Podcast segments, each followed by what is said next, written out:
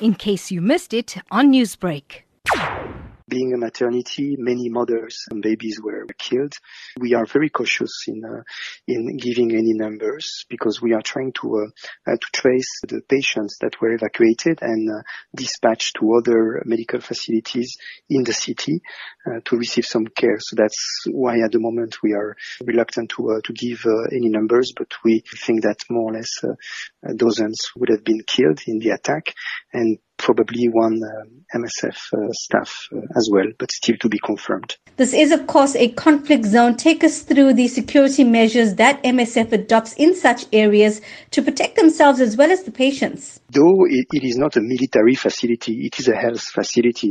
And in any countries where Doctors Without Borders work, MSF, we tend to be, say, as protected as the population is. We somehow, because we are health uh, providers, so we, we don't consider uh, that we should be a target. We uh, usually negotiate with all parties in a conflict uh, to make sure that they do see us as uh, neutral and independent uh, from any possible uh, warring parties uh, and let us operate uh, as if we were their own citizens. Despite of that, in Afghanistan, we do make sure that we have, uh, for example, safe rooms that are built in uh, our medical facilities because we know that unfortunately we, uh, we may come under attack and do safe rooms saved more than 70 people on, on Tuesday. According to international law, this could very well be considered a war crime.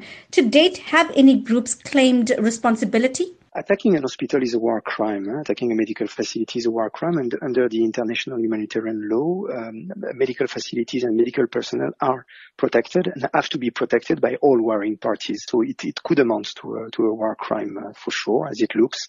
Um, the reactions in Afghanistan were uh, very uh, intense. unfortunately, that same day there was an attack on a funeral uh, that uh, in another province that also killed a lot of people.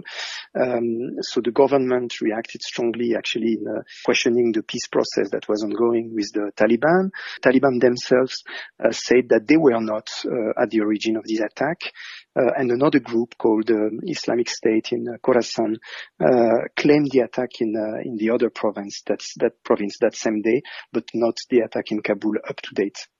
Newsbreak, Lotus FM, powered by SABC News.